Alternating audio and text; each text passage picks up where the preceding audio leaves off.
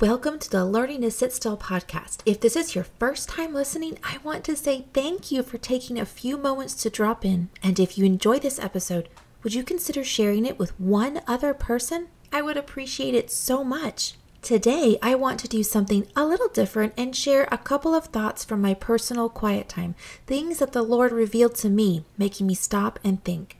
I pray that they will be a blessing as well as a challenge to you. We are meant to not simply read God's Word to be familiar with it.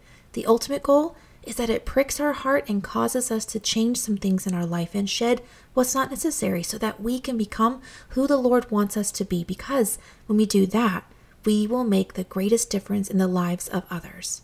My first thought comes from Matthew chapter 16, verses 24 and 27, which says, Then said Jesus unto his disciples, If any man will come after me, let him deny himself, and take up his cross, and follow me. For whosoever will save his life shall lose it, and whosoever will lose his life for my sake shall find it. For what is a man profited if he shall gain the whole world and lose his own soul? Or what shall a man give in exchange for his soul? For the Son of Man shall come in the glory of his Father with his angels, and then he shall reward every man according to his works. Growing up in church, I heard these verses a lot that a person needs to deny themselves in order to follow Christ. But what does that word deny really mean? In my mind, it meant giving up things that would distract us from following Christ, letting go of the things that keep us back so we can have hands that are ready and open to take up our cross and follow Christ. But when I did some digging, it meant a little more than that. The word has the idea of denying oneself, renouncing self, to disregard all personal interests and enjoyments. That was eye opening to say the least.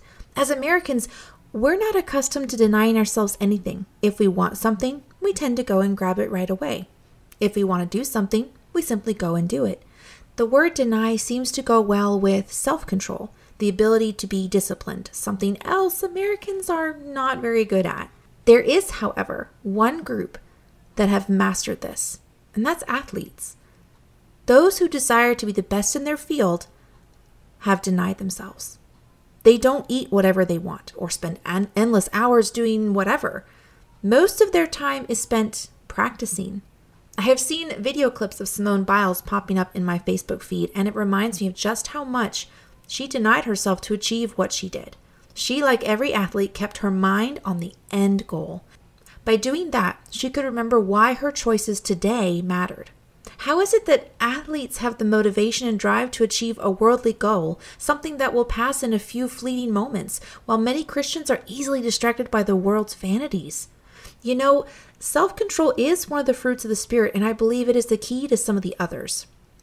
To be long suffering is to have self control over your emotions, to choose to be patient when people press your buttons over and over again, and you would rather explode. To be gentle is to be in control of our response, to be gentle versus rough, to be aware of our actions to others.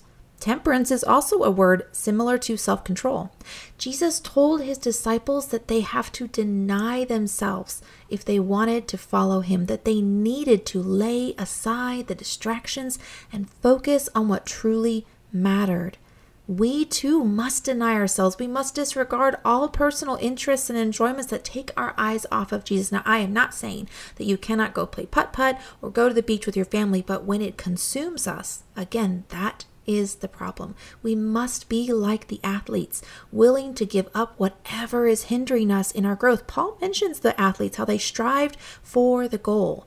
When we keep our mind on the end goal, it will help guide the choices we make today Let's be Christians who are willing to deny ourselves today so that we can stand before the Lord and say we did our best. My second thought comes from John chapter 17, verses 20 through 26.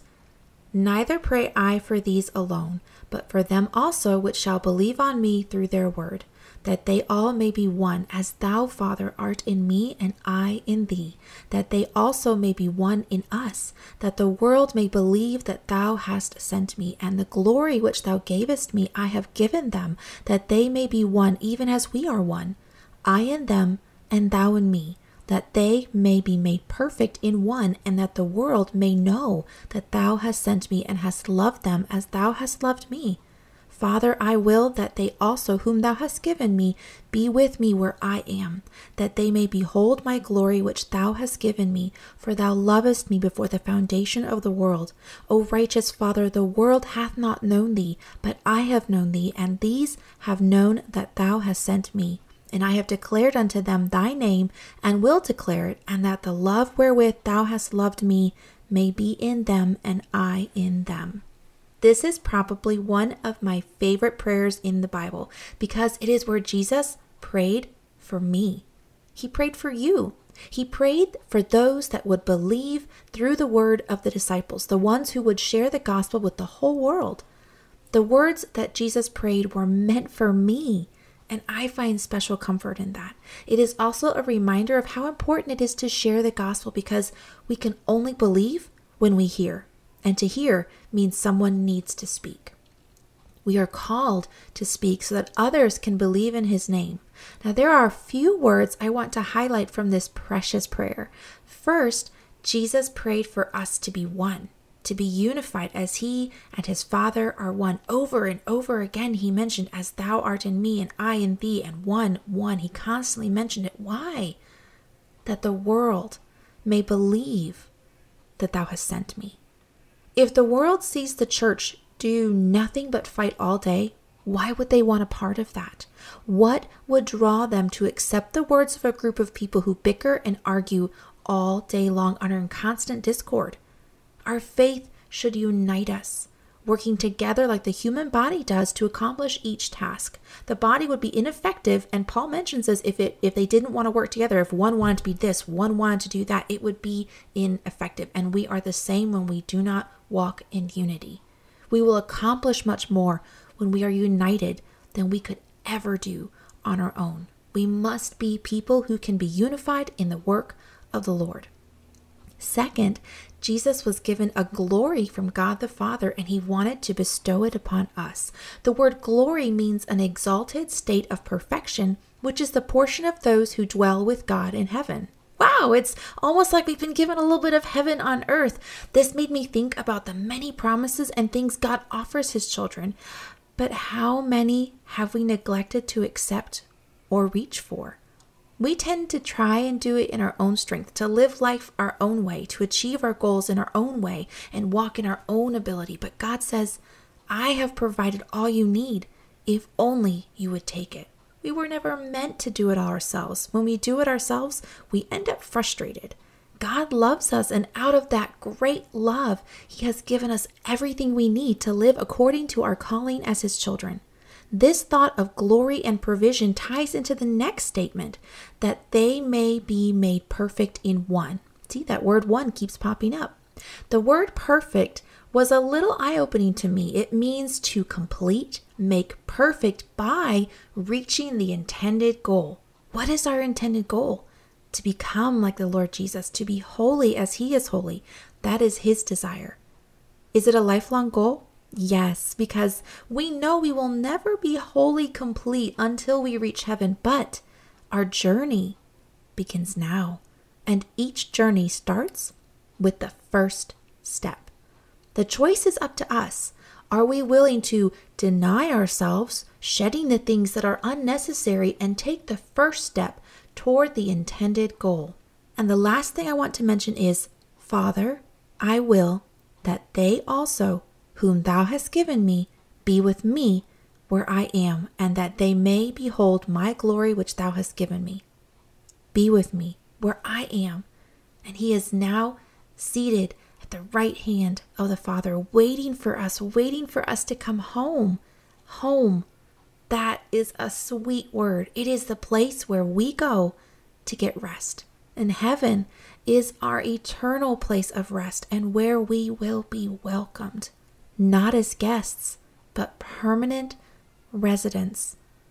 And we will be greeted in the presence of the one who loved us, the one who never stops loving us, and the one who has longed to have us live with him eternally. Jesus didn't just prepare a place for us to dwell eternally, he longs to have us dwell with him eternally in the place where there is no night nor need of the sun because He is there. He is the source of light, a place where all tears are wiped away. Sin no longer has dominion and sorrow is forever banished.